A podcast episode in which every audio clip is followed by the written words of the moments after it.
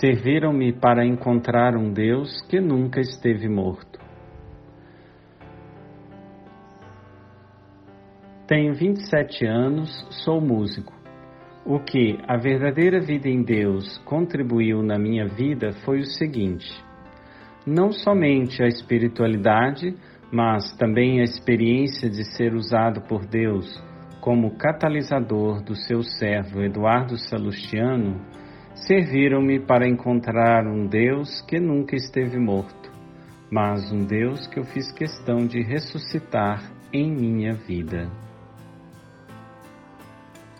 Renato Almeida, de João Pessoa, Estado da Paraíba.